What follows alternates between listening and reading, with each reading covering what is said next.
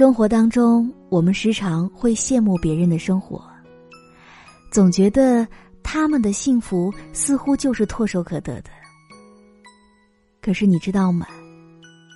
这个世界上，没有谁的生活是特别轻而易举就能获得幸福的。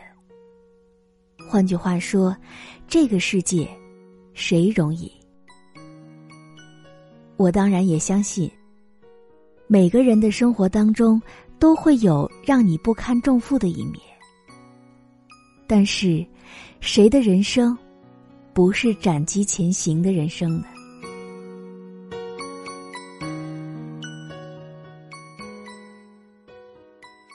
我亲爱的耳朵们，今天你过得好吗？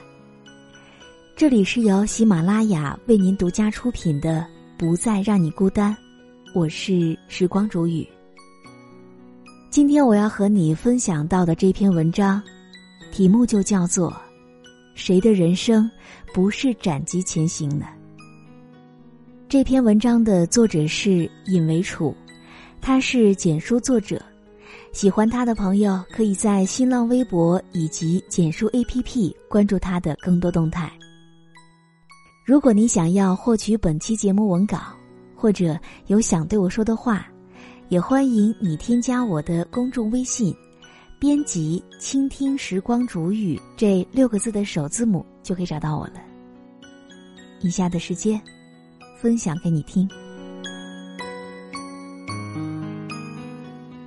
姑妈家的大表哥，一直都是父母眼中那种别人家的孩子，从小到大。他都是两耳不闻窗外事，一心只读教科书。他爱好学习，成绩优秀，家里面有整整一面的墙壁都被用来承载他光荣的学习史。每到逢年过节，大表哥都会被家族的长辈们拉出来，当成学习楷模，然后就对我们其他晚辈进行严厉的语言打击和深刻教育。可以这么说，我们每个人所有童年的阴影，很大一部分原因都是和大表哥有关的。而这种情况一直就持续到了大表哥的高中毕业。第一年是应届高考，考试那几天，他恰逢重感冒，发挥失常，刚刚过了一本线。这对于一直把九八五作为基本起点的表哥来说，自然是无法接受的。志愿都没有填，就扎进了复习的队伍。而这一年，他的体重由一百九成功降到了一百四，所有人，包括他自己，都认为不说清华北大前十名的高校，至少是没得跑了。可是造化弄人，成绩出来之后。反而离重本线还差了几分。家族的长辈们虽然都是和声安慰，但背后也都在暗自嘀咕：“这孩子应考能力不行啊，果然还是不能死读书的。”而姑妈也不想他承受太大的心理压力，不愿再让他复读了。我不知道那段时间大表哥是怎么样熬过来的。他把自己关在房间里面一整天，出来之后便对父母做出了不再复读的决定，让姑妈他们也松了一口气。我问他：“你为什么放弃了？”大表哥说：“没有必要把时间和青春都耗在这里，后面还是有机会的。”其实我知道，很大一部分原因是他不想让父母再为他担心了。而暑假过后，大表哥就拖着箱子，决然的去了几所大学。大学期间，尽管仍然可以经常听到他获得各类奖学金的消息，但是长辈们终究不再把他当做别人家的孩子了。大四那年参加考研，他把目标定向了本专业的顶级学校——上海财经大学。第一年败北，但是得益于成绩优秀。毕业之后有银行向他伸出了橄榄枝，姑妈他们自然是非常高兴的。可无论怎么劝说，一向乖巧听话的大表哥都坚决的予以拒绝。后来家里还因为这个事儿越闹越大，很多亲戚也加入了劝说的阵营。而大表哥干脆一个人提着箱子又回到了吉首，在学校旁边租了一个房子，专心考研。那年十一月份，我和同学去凤凰旅游，途经吉首，在车站旁边的一家火锅店里，大表哥招待了我们。我询问他近况，他用一句“还好”便回答了所有。可其实我知道。他过得并不好，很明显，他的眼神当中是略显疲惫的，而且，相比以前，他又瘦了。现在的样子，任谁都不会想到，他曾经是一个超过一百九的大胖子。就在去车站转车的路上，我几番欲言又止，最后他看出了端倪，笑了笑，他说。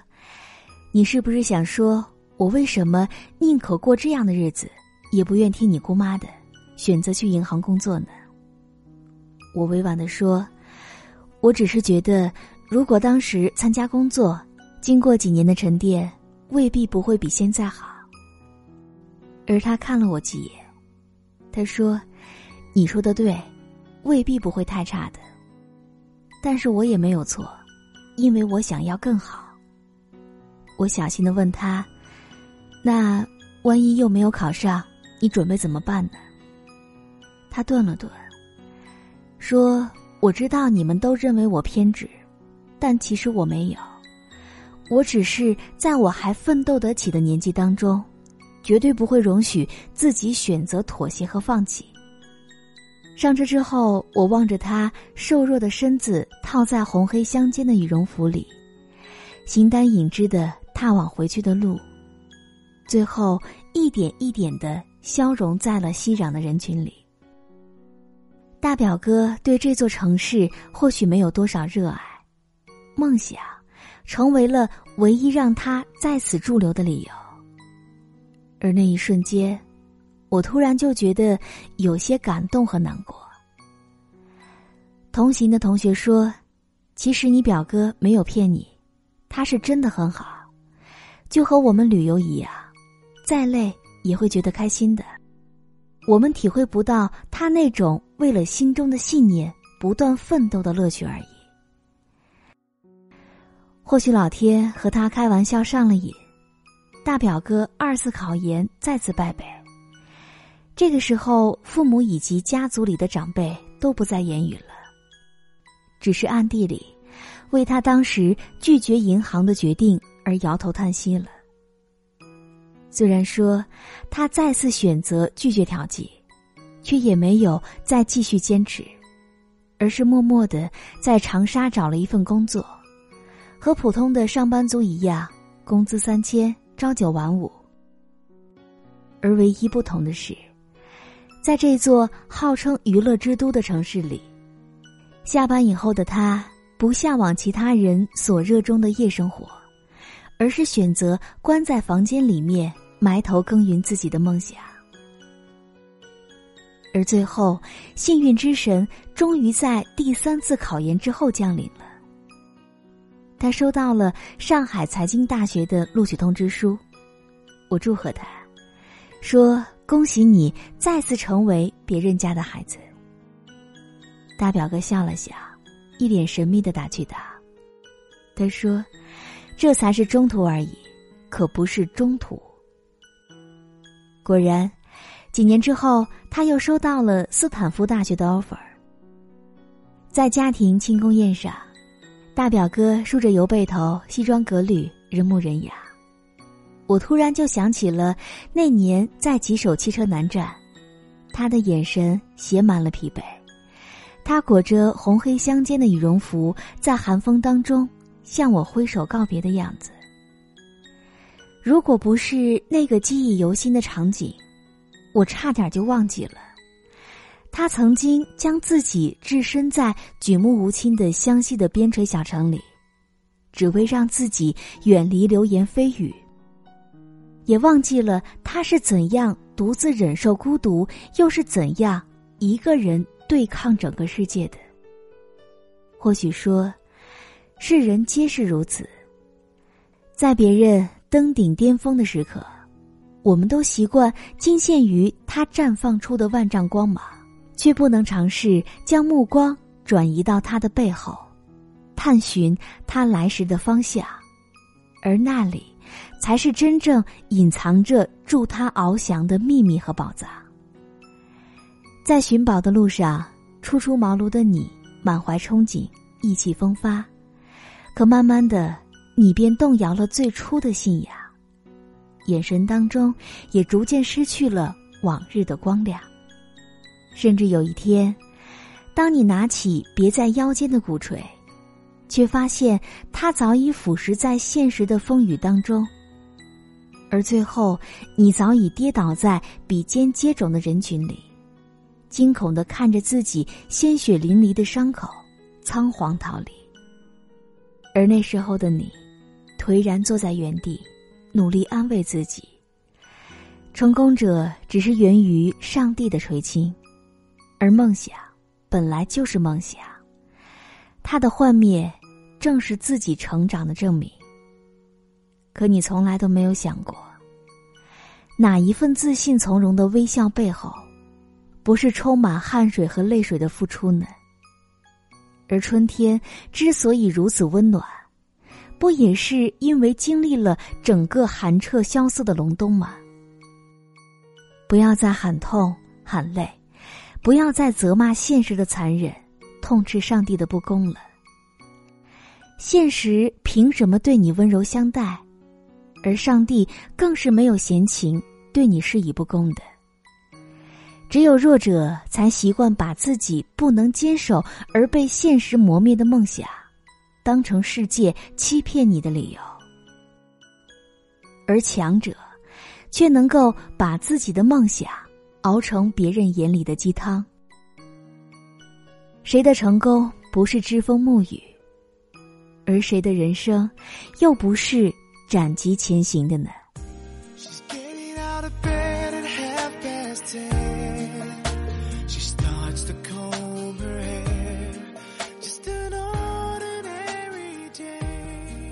好了，我亲爱的耳朵们，今天就和你分享到这里。